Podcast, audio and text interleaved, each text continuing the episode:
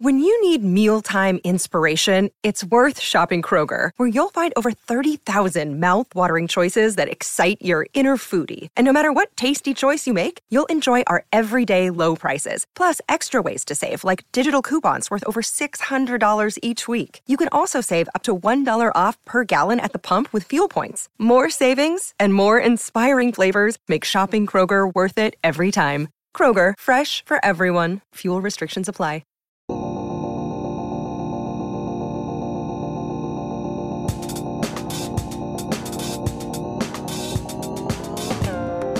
Product Coffee, a podcast where product management leaders share stories, advice, and thoughts on all things product over a cup of coffee. Grab a cup of Joe and join us to level up your product career 30 minutes at a time.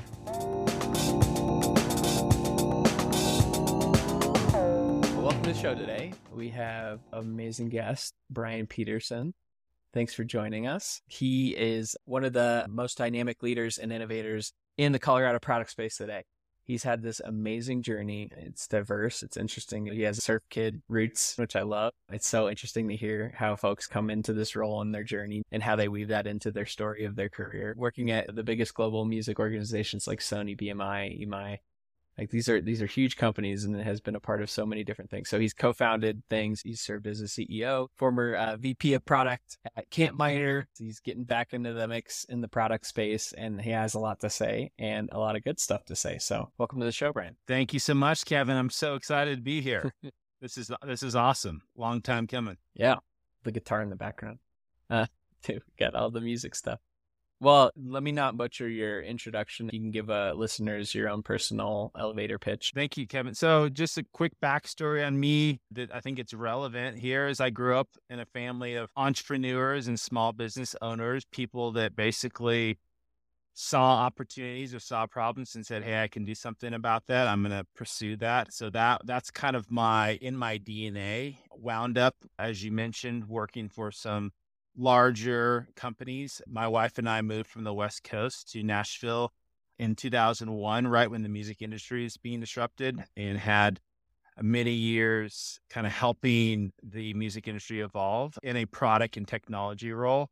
And then got more into the software as a service space later on here in Boulder, Colorado. But uh, yeah, been been doing products off and on for almost two decades now. Two decades. Yeah, that's amazing. I want yeah. this is one question that comes to mind with your experience. Where did you learn the role?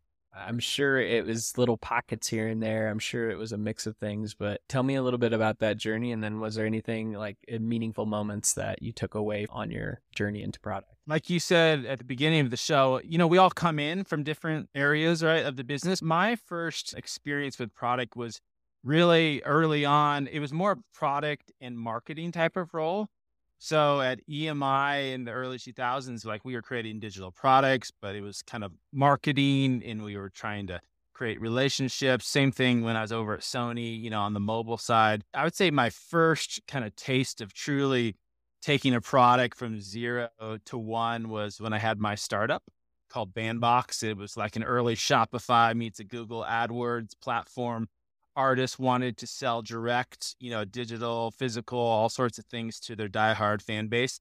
And that was really exciting, you know, because you got a hands on build a product from from literally nothing and then it was kind of after that where i started to do more formal product training so i took a mm-hmm. Marty Cagan class in new york i was you know really getting involved with a lot of formal product training stepped back in as a senior product manager at another big global music company called Broadcast Music Incorporated.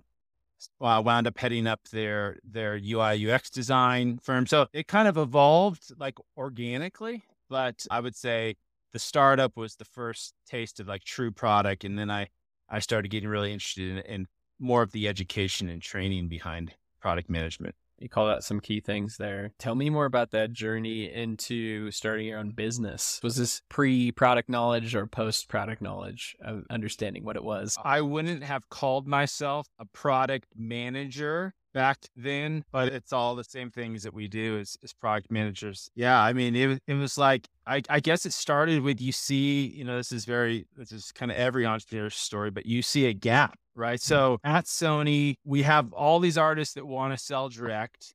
We had this, what we called the Sony's Global Digital Business Group, which was supposed to be the best of the best. And it really was in a lot of ways.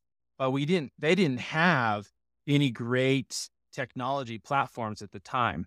And so we said, "Hey, we can build this." So me, so me and three other co-founders, and you know, you're starting from the bottom. You're doing customer research. You're talking to. This was a marketplace. So you have the artist who's kind of like the SMB, and then you have the, you know, the fans that are actually purchasing their music and uh, other things through our platform. And so, funny story, our very first prototype launch, we had an up and coming artist that had a song that was on a big TV show at the time forget I forget what it was called now. I think it was called the OC or something like that. And so she was promoting this song using our company Bandbox. And so we thought we were ready. We had the product built. There was a glitch and it was a big glitch, meaning the fans, they weren't able to download their MP3 of this mm. song. In true like scrappy form, we we actually like emailed followed up with like hundreds of customers via email and said, We're so sorry. You know, there was a glitch in the system. Here's your MP3. And it actually wound up being an amazing experience. People loved it because it's like a high touch, like, oh, they, we got all this great feedback. Sure. But uh, it's oh. another example, product example of like failing fast and getting out there early and prototyping and right, you learn so much from that. And then we take that to the next step. So that was just a funny story. You said it said three other, two other, three other people, three other founders. Yeah, three other founders. So did they work with you, the existing company you were in? No, they were. They were all just kind of either kind of friends or acquaintances, people we sure. knew, and we had been talking for a while about doing something. And this this was. I'm not sure if I'd ever do four co-founders. You know, there's three others. That that was a lot of cooks in the kitchen, but it is nice to have others in that journey because it's so hard. Was this something that you were doing as a part of your job, like on the side, and then you decided to go full bore? Like, tell me more about those details. Like, I'm very curious about. Yeah, great question. Yeah, I actually we built it on the side. I'm trying to think. This was like 2006, and so for about a year, we built it on the side. We all had our day jobs. I was at Sony Music at the time each of my co-founders were at different places and we there was a you know everyone's trying to get to that product market fit there was a moment for us we had our our our, our first client was was Jewel, kind of a an artist who'd come up in the 90s 2000s our second client was Taylor Swift and she was you know at the time she was like a 17 year old girl and we we had this moment where she was she had her first album and then she was about to release her second album. It was going exclusively through our platform, Bandbox. Wow. And wow. we were all like sitting in the coffee shop at the time, ready to go live. And it was phenomenal. I mean, it was like you're in Vegas, you're just watching like the money pour in. It was like you're just kind of crossing your fingers. I mean, there was there was so much, you know, hundreds of thousands of dollars going through in just, you know, within hours. And actually, funny story here we were th- this is way back so this is like 2007 and you know you, when you do these digital music too there's these micro transactions right so you, you licensing of music it's let's say 70 cents on the dollar goes to the label and you know to the publishers and whatnot and then you have you know the rest is being kind of eaten up in credit card charges so the the typical kind of credit card processing is like you know X per, you know, X pennies, you know, 25 cents, 30 mm. cents, and then you got a percentage. Well, we kind of had worked with PayPal, who was one of the early adopters to do this like microtransactions. Well, PayPal shut us down right like hours into this big launch of Taylor Swift because they oh. there was so much money coming through they thought we were like fraudulent and fraud, yeah. So we're like on with their fraud department, mm. trying you know these young yeah like, hey, there's we got to, you know, you got to turn this back on. Turn it back on. Um, so we actually we did, and you know, it was, a, it was a fun moment. But shortly after there, I I left Sony to to join, kind of come full time, come full, as our yeah. CEO, and and then we started kind of building the team up from there. That was that was really the the oh, man moment of truth. We're like, okay, there's something here, and you know, there's so much opportunity that came out of after those that partnership with Taylor Swift. I love that story. I think that neatly can take us into our top of mind discussion for today. I think there's a lot of product leaders out there, product managers either doing zero to one at companies or wanting to pursue things themselves, right? And being able to I think what you're saying is huge. It's this build first, get traction, tinker later, right? Fail fast, yeah. fail off, right? right? Like this concept. And I feel like a lot of folks that are in product management might get stuck in what it should be. Life is what it should be kind of conversation we were having earlier, but like this, right? What that product, what that feature, what the customer experience should be, and less of just making that thing a reality and trying. It's going to be so different than in your head. And I can almost see this kind of broken up into two different brain spaces, right? Which you have like the product strategic brain, and then you kind of have the builder solutiony brain. And how much time do you spend in one versus the other from a product manager and going to go explore this? This. What do you think about this? Yeah, well, it's interesting because you bring up this good kind of like dynamic and there's this tension as as product managers. And, and I think it's actually a healthy place to live in the middle, just like most things. But I'll explain it, kind of riffing off what you said.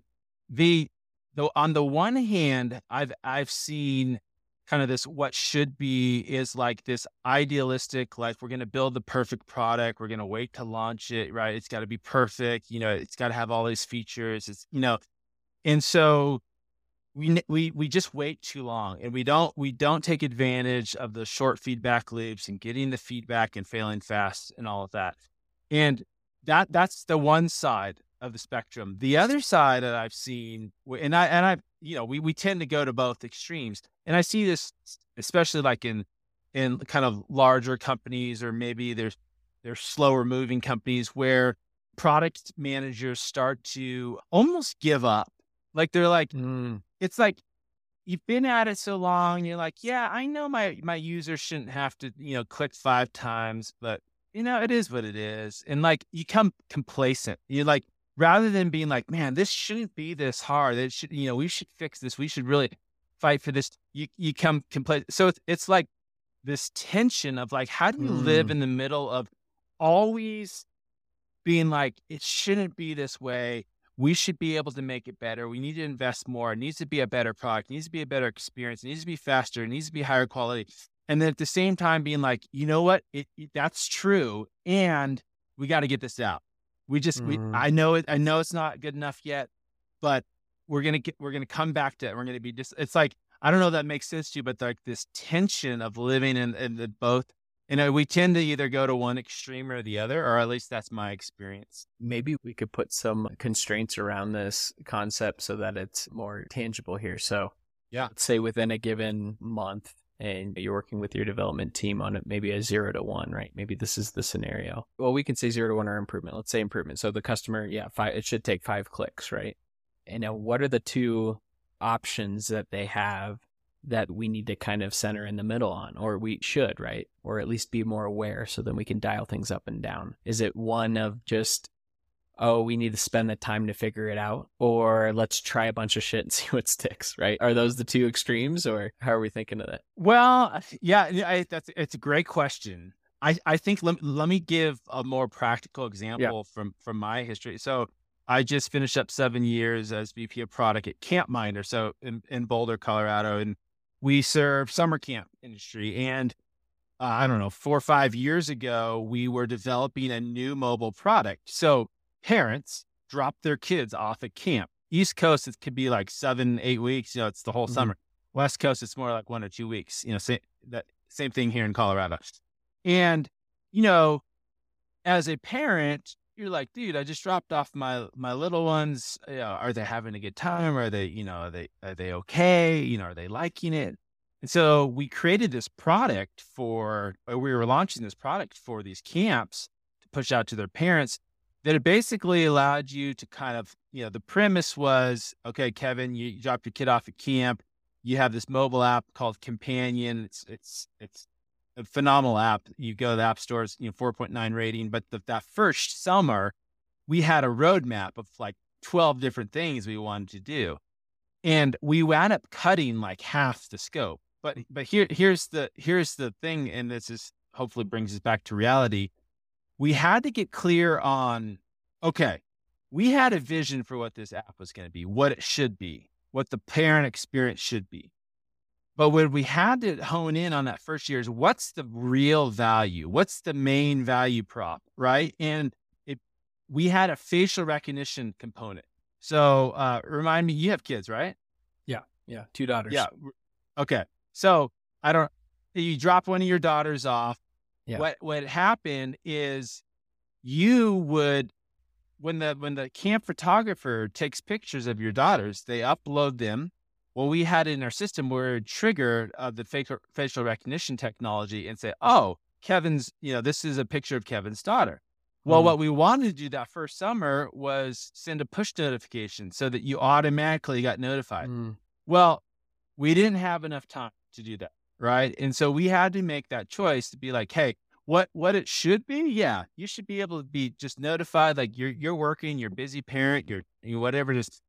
But that first year, they had to, you know, actually go into the app. We would surface that picture that says, "Hey, here's your daughter. Look at she's jumping into the lake, or she's on the zip line, or whatever." It was super cool. So we nailed the value proposition and we had to come back to like the push notifications for the next summer. But the the the the point I'm trying to make is you could you could just be satisfied and be like, you know what, we don't need push notifications. Let's let's spend our money elsewhere. Like we were pretty convinced that we had to come back summer after summer and keep adding more value. But at the same time, if we would have said, oh, we need to build all of this, they wouldn't have had any kind of experience that first summer, right? So it's it's like Yeah, these. I see. I think so. The key, the key is get super clear on your vision of what this product needs to be, and and don't let things get in the way. And I know that's that's a bold statement. There's a lot that can get in the way, but at the same time, get super clear on what your value proposition is. Like, what is the single thing these parents care about? They care about pictures of their kid. They want to see. Like, I actually experienced this. I had a picture of my son jumping into the lake. And, and and they do this thing like six in the morning. The kids can jump in. They call it the Dippy Club or whatever. And like that one picture, and and and me being notified where I don't have to search a thousand pictures, like that alone was the value. That's good. Now I have a clear picture of, of what you're what we're trying to hone in on. And I think it's this vision of value to core value prop. And it's it's almost like a definition of an MVP a little bit, right? Where it's like, well, it, it, I know that term's overblown, uh, Totally. overblown, but it's like what you're saying is get clear on the vision.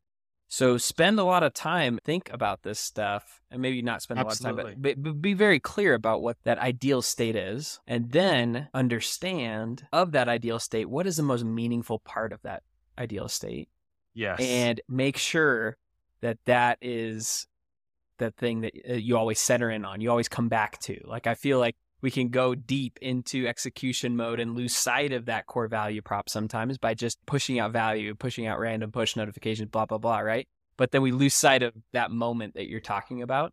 And maybe that, yeah, that was a bad analogy, but yeah, something. no, right? Yeah, is, is that kind of where you're nailing, right? That that's totally right. Another term that I love is this or this framework of even over. Like when you value two things, right? Because it's it's hard to distinguish like what's more important, what's more valuable. But this even over, like, like for example, we we value um you know quick delivery. So like let's get things out quickly, and you know we're agile.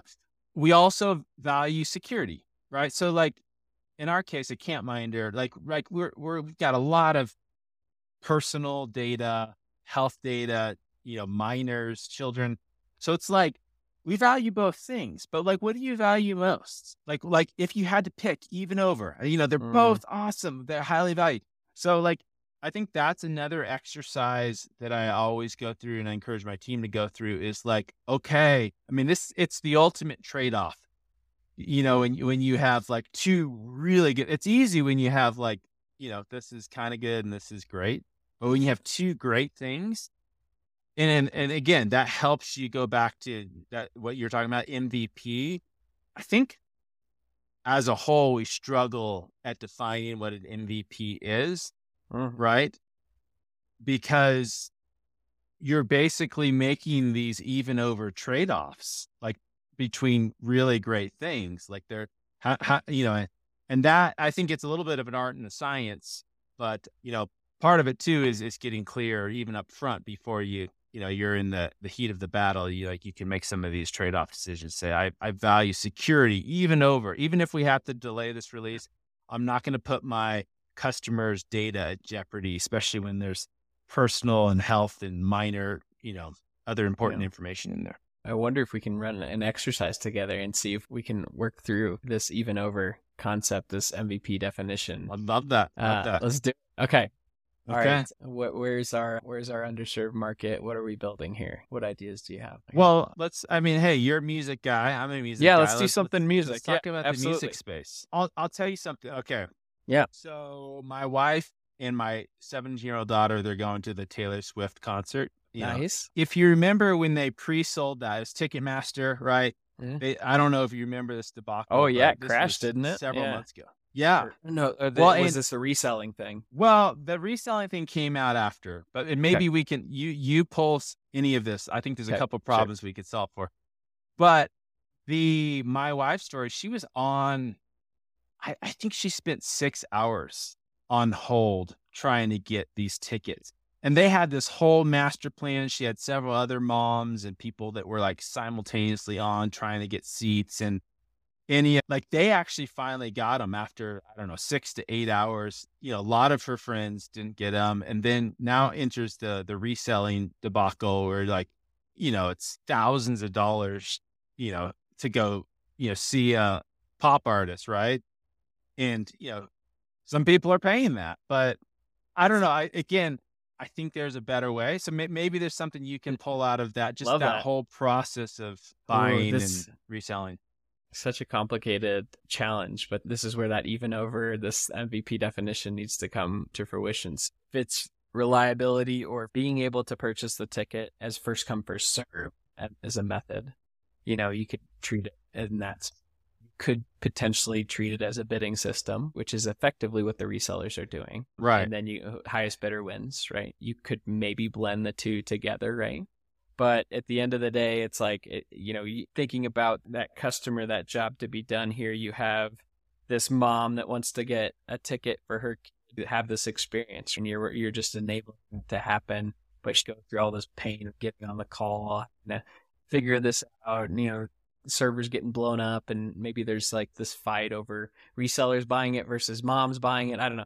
Maybe we can center in on that, like the initial purchase of this ticket and the kind of customers that are kind of in the mix here causing that issue to occur. So let's unpack that just initial buying experience. So yeah. So first of all, I'll just I'll just talk about how it's done today, right? But the artist wants they're incentivized. They they want their fans. They want everyone to be able to, you know, purchase a ticket, right? Now they also know, like especially you know with Taylor, like there's just more demand you know, than there is, you know, available seats. Right. So she's she's playing like multiple nights in certain cities. So you've, you've got that dynamic, but you also have, you know, it's a business, right? They're trying to make money, right? So there's, um, and, and everyone's, you know, there's different people taking a piece of the pie, but you have, you know, you have a, a, a time when it's open, right? So, and I don't know if that's the best system. I don't know if that's the best way. Like, is this is, is existing like, experience? You're saying, yeah, yeah. Like it opens it, whatever it was, 8 a.m. You know, 8 a.m. on this day. You know, you can. Everyone floods in at once. like, and just imagine that in a physical setting. Imagine like I like I'm thinking like uh, Black Friday, the old days where they open oh. the Walmart or Target, and like everyone's coming in. You know, it's like a stampede. You know, is is that the best process? But like, how do you how do you make sure you can you know if you're ticketmaster they just couldn't handle the load? I think there's some element that maybe we can use from e-commerce that we've learned over the past fun pandemic age dropping or this this concept of not needed inventory or pre-selling or this is there something that you know efficiency that we can help aid in this process right? I love the concept when you're when we're talking about building out new products and features like testing your value prop before you're building, right? So you're kind of promoting the value prop. You're not actually doing anything behind the scenes. And then you're right. you're collecting submissions as you build and maybe you get to some threshold that makes sense, or even if they're paying, that's great, right? I think folks like who did this Buffer was in a good public example of this approach, right? I'm not familiar with what what did they do? They led with a value prop on a landing page, okay. and then I think they eventually threw in a, a, pay screen, and and then they would start to get budget. You know, it, it I, am butchering the story of it, but it was similar to okay. that, where they actually didn't build the product until they got the pull, right? And so here, if you were to kind of maybe apply that methodology and some of the learnings from the e-commerce land of, of being efficient, maybe what we could do is do something around that. Okay, do we get enough pull? Taylor Swift coming through, of course we're going to get enough pull, but maybe there's that pre-sale signaling of signing up ahead of time, so then Ticketmaster yeah, understands right. the load, right? And then they can yeah, over-index and yeah. Yeah, because they didn't they didn't know, right? I mean, they they obviously you have some some you can look at your historical data, you understand like mm. past shows, whatever, uh, based on city, but yeah, it, it, was you know based on my understanding. How, again, I don't have all the insights, you know, to what happened at Ticketmaster, but it sounded like you know they were kind of caught off guard. They knew it was going to be a lot of load, yeah. but it was way more than they even expected. So they to expected, your point, yeah. Yeah.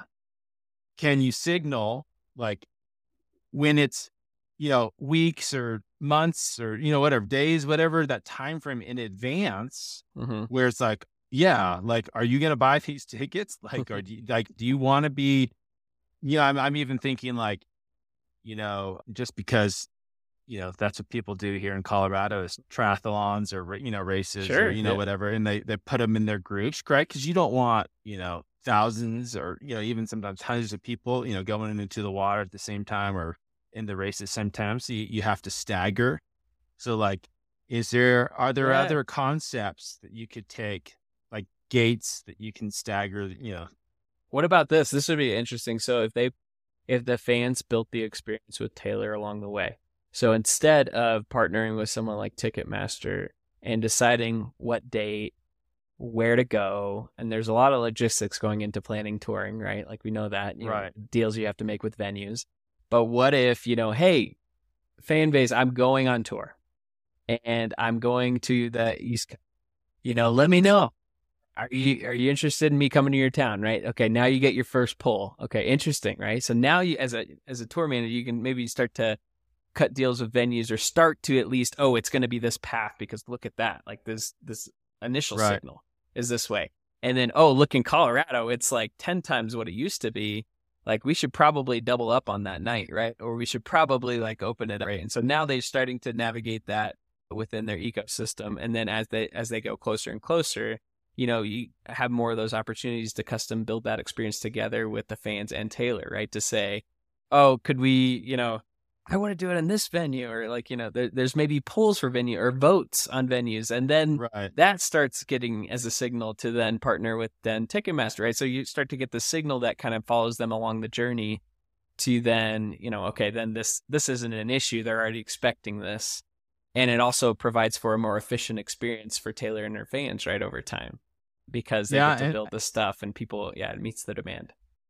I love I love the idea of getting the fans involved. I, I think you know more of the indie artists do this. You know, there there's more of this oh, preset. Yeah. I you know the hard the hard part is you know Ticketmaster is kind of monopoly, right? And and uh, and all the venues at, at that scale, right? And so you know, but it shouldn't be this way, Brian. Come no, on, you're right. It shouldn't be. So we need, let's, to, we need to do. Yeah, let's figure it out. So how would you? I mean, yeah, I mean, if it, if it shouldn't be this way, would we? Yeah, I mean, you're you're disrupting an industry. You know, it's been done. Not unattainable. And if you can get a pull of someone like a Taylor Swift, she would be happy to. You know, she's a she's an early adopter of these things. She tried Brian's company right early on, so Bandbox. So I would imagine yeah. she's she's up up game for this, right? Exactly. No, it's I'm I'm trying to think of other like comparisons. So I'm not a big golfer, but you know, like what's that league that came out of that's competing. That they, they were like pulling golfers out of the PGA. Hmm, okay, we're, not a golfer. I'm not even going to go. musicians okay. over here. Yeah, I know. But, well, you know, it was like there was a yeah. monopoly, and then they yeah, tried to exactly. like kind of create multiple, and now they're actually like partnering together or something. But I, I love those stories. Think about like maybe Shopify is another example of disrupting like e-com or giving solopreneurs like a, a whole bunch other people totally. that you know the power and the tools to uh, do the things they want without having to deal with the monopolistic deal pol- politics of these companies that just don't Right. have the right incentives right because they're so overarching they have these business goals and now it's like no we just want to help you we want to help you honestly earnestly and then we also want to make a business but like we're the small guys trying to help these these people out and i think that maybe is more connectivity throughout you know the world here a little bit more because it's more accessible for folks right so Yeah. maybe that's maybe that's an example of it i think i don't know but So going back to this, let me throw out this this concept too. Like, let's say we don't disrupt Ticketmaster, but we do come up with a new process. Imagine rather than I don't know how many it was, like three million people hitting the Ticketmaster servers, and you know all at eight Yeah. a.m. Could you break it out that says, okay, you have to, you know, again, signal ahead of time, which they may have done. I don't, I don't know.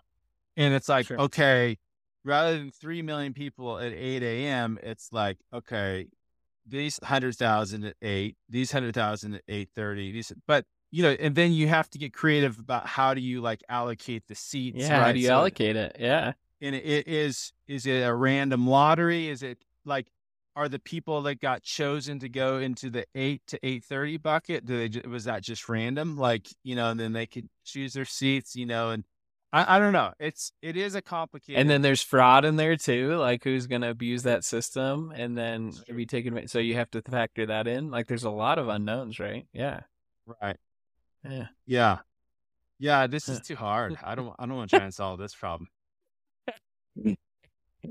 No, but I think I think what you're getting at, I, it, well, I- I think this is what I struggle with too, and I think a lot of executive teams and leaders and product people also think of the existing constraints, and this is the complacency you're talking about, and like what it should be, what it shouldn't be, or yeah, what it should be, right?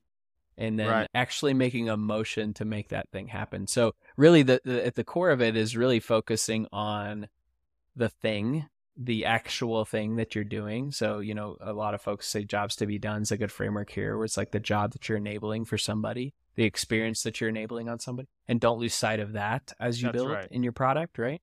And that's kind of what it is. It's like, yes, we have this these constraints. We have Ticketmaster to deal with because they have all the venues locked up, right? We have all these constraints. Now, with all that understanding, again, this thing shouldn't be the way it is. So how do we figure that job out, right? How do we fix that more particularly? So instead, like I think as as you kind of heard us brainstorming, our minds swayed between a couple different avenues, right? We can go large with a huge vision, experience vision that is maybe unattainable. We can go very highly technical to think about the technical hurdles that you have to deal with and and and figure things out. And then what?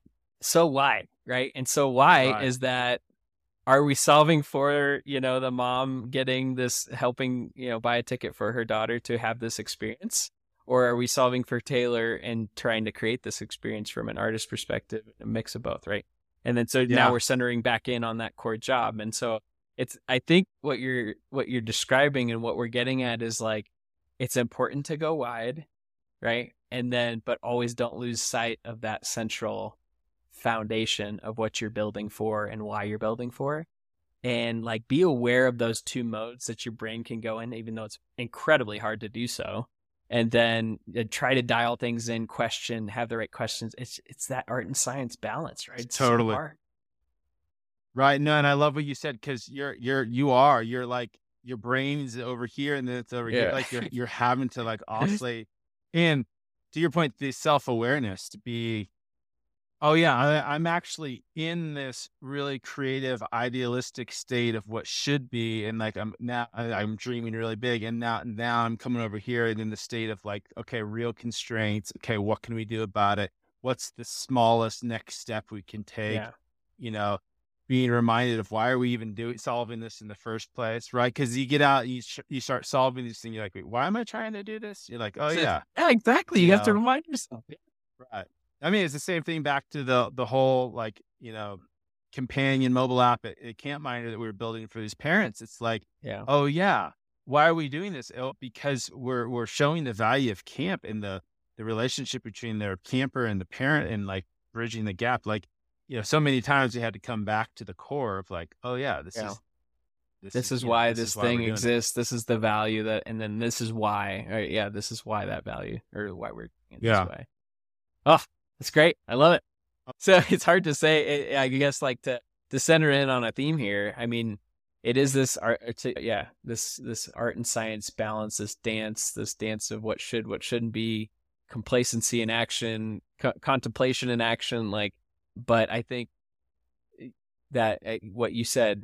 I think uh, hammers it home is this awareness and that awareness that self-awareness can trigger the different mode to go into next based on the context something like that. I don't know. But yeah. there's something there that's interesting right? Uh, but, well tell me now so maybe what we could do one one thing that i'm struggling with as well that could use your your experience for is communication. So i think a lot of folks are going into this next half of the year and next quarter cycle turn for planning and kind of tying it back to what we said earlier communicating all of that right? How do you effectively communicate that as a leader to a lot of of a lot of like uh, an entire company or a team right? Or, or, the team that you're building for? How do you articulate that vision um, with clearness with conciseness with direction so that the team can do this dance on the day to day and figure things out as they go along? What are some tools in your toolkit that you use to kind of you know, provide that clarity of communication around the stra- strategy, vision, all that kind of stuff?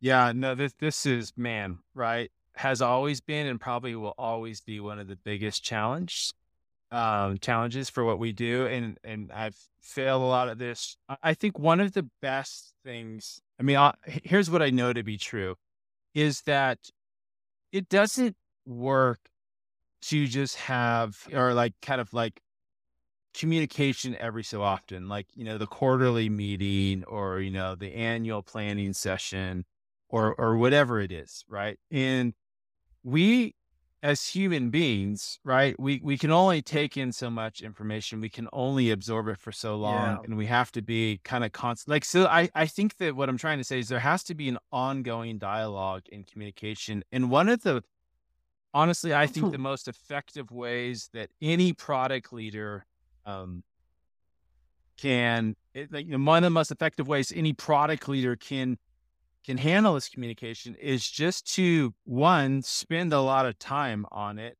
to make like it a a regular occurrence. And so one of the things I was trying just this last year was kind of an ask me anything in AMA, whereas the the head of product, VP of product, I would invite, it was an optional during lunch on a Friday, you know, like, hey, here's what we're talking about. It was always, there was always, you know, a lot of open time for, for Q and A, but we always started with like, here's our vision, company vision, three year, one year, here's the roadmap. Like in it, it, it was just a constant like reinforcing like why why are we doing this where are we going and i think the the uh, kind of consistent and regular like back and forth communication. And and honestly, it was more of like a casual environment where it's not just like being presented to you. There's more of a conversation, a two way conversation happening yeah. where like, you know what, maybe the this this the sales guy that's been heads down, you know, or, you know, maybe, you know, you know, one of your, I don't know, one of your folks on the support side, you know, I'm just thinking, you know, she comes over here and she's like, mm. "Hey, I've I've been busy over here. I haven't had time to know, like, even look at your roadmap. I know you've presented this as the last quarterly, but I, I, I keep hearing about this issue from our clients, and I keep getting these calls, like, where is that on your roadmap? And like, good question. Mm. Like, you're in, and then you can kind of like, so it, it's it's it's hard. I'm not saying that that's there's multiple tools you have to put in place, but I think the like weekly availability of any product leader making themselves available yeah. so that there can have a dialogue. And I, I, like it being a consistent time. I like it being optional. I mean, we would have sometimes there'd just be five of us. Sometimes there'd be, you know, dozens of us on a, a Zoom call or video call or whatever, you know, because there's a remote environment. But yeah, that's one of the things that that I you like. touched on a lot of good like I think the availability and willingness to you know kind of beat down the same message. It's like it's so ingrained. It's always a you know, it's always the same message, maybe regurgitated or kind of like curated for that personal experience for the individual so it lands. But I think there's like fundamental questions that I, I wrote down that uh, as you were talking that I feel like eh, maybe it makes it really simple for us to communicate this. And it's where are we going? Why are we going there? How will we know that we're making progress? and then you know i'm debating this but like how are we organizing our efforts towards it or something? But yeah. does that encapsulate it? Is there any other questions that you answer within the, that type of communication that is helpful?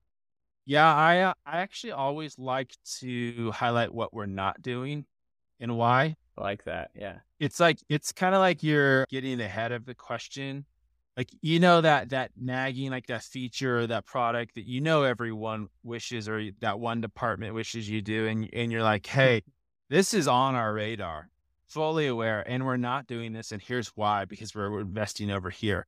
Like that i actually think people pay attention more to the what we're not doing. Like they kind of gloss over like oh we're doing this you're doing that, doing that. okay cool cool. And when you say we're not doing this like wait what? What did they say? We're not doing this?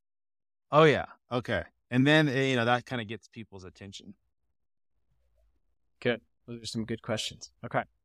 Well, man, we went all over the place with this one, but I love it. It was it was great. Um, a lot of fun stuff here. So, um, what we usually do at the end of these shows is kind of wrap it up, wrap up some homework for our listeners for the week. So love something it. what this is is something practical, tactical, tangible that they can put in motion in this week while they're um uh, after they listen to the show on the Monday. So, um, if you were to have one piece of yeah takeaway that they can actually tang- tangibly do in their week, what would that be?